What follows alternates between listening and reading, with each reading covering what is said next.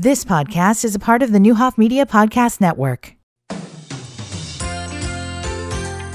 Good morning, everyone. I'm Steve Brandy on WDAN News. The winter storm warning continues today and tomorrow, expected to be the most challenging days, hovering around zero all day with blowing snow and high winds please check on your neighbors and please get your pets to safety. Updates are on VermilionCountyFirst.com. Well, as we look back on 2022 in the Danville area, it will definitely be remembered as the year we said goodbye to a lot of things. Now, one thing in particular was a business that had been on the northwest corner of North Vermilion and Liberty Lane for a long time. Fagan Auto Parts. The word came in late March that Fagan President Ken Solomon had heard yet another offer for the Fagan property, and this time he decided to listen and then decided to accept. On previous occasions, he had listened but said no.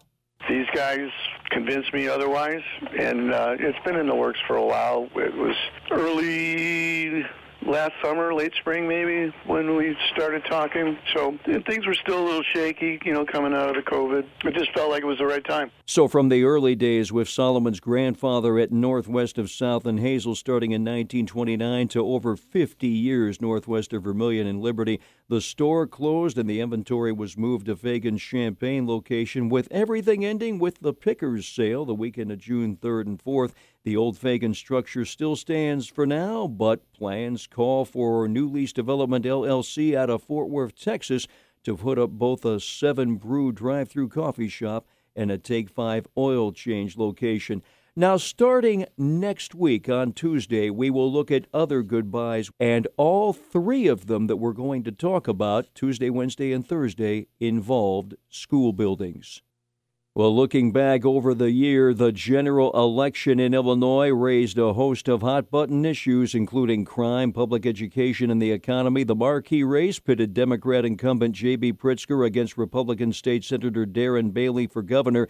In his victory speech in front of supporters in Chicago, Pritzker went after former President Donald Trump and his Republican supporters. To the fake patriots and their enablers, you don't love the United States if you're not willing to defend it against a man who would destroy it.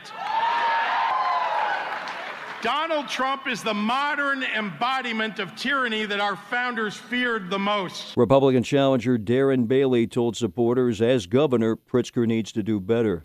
You need to be better for Illinois. You need to be better for our children and you need to be better for our grandchildren. Lots more local and state year review stories next week. From the Vermilion County First.com news studios, I'm Steve Brandy. You've been listening to the Neuhoff Media Podcast Network. For more, visit neuhoffmedia.com.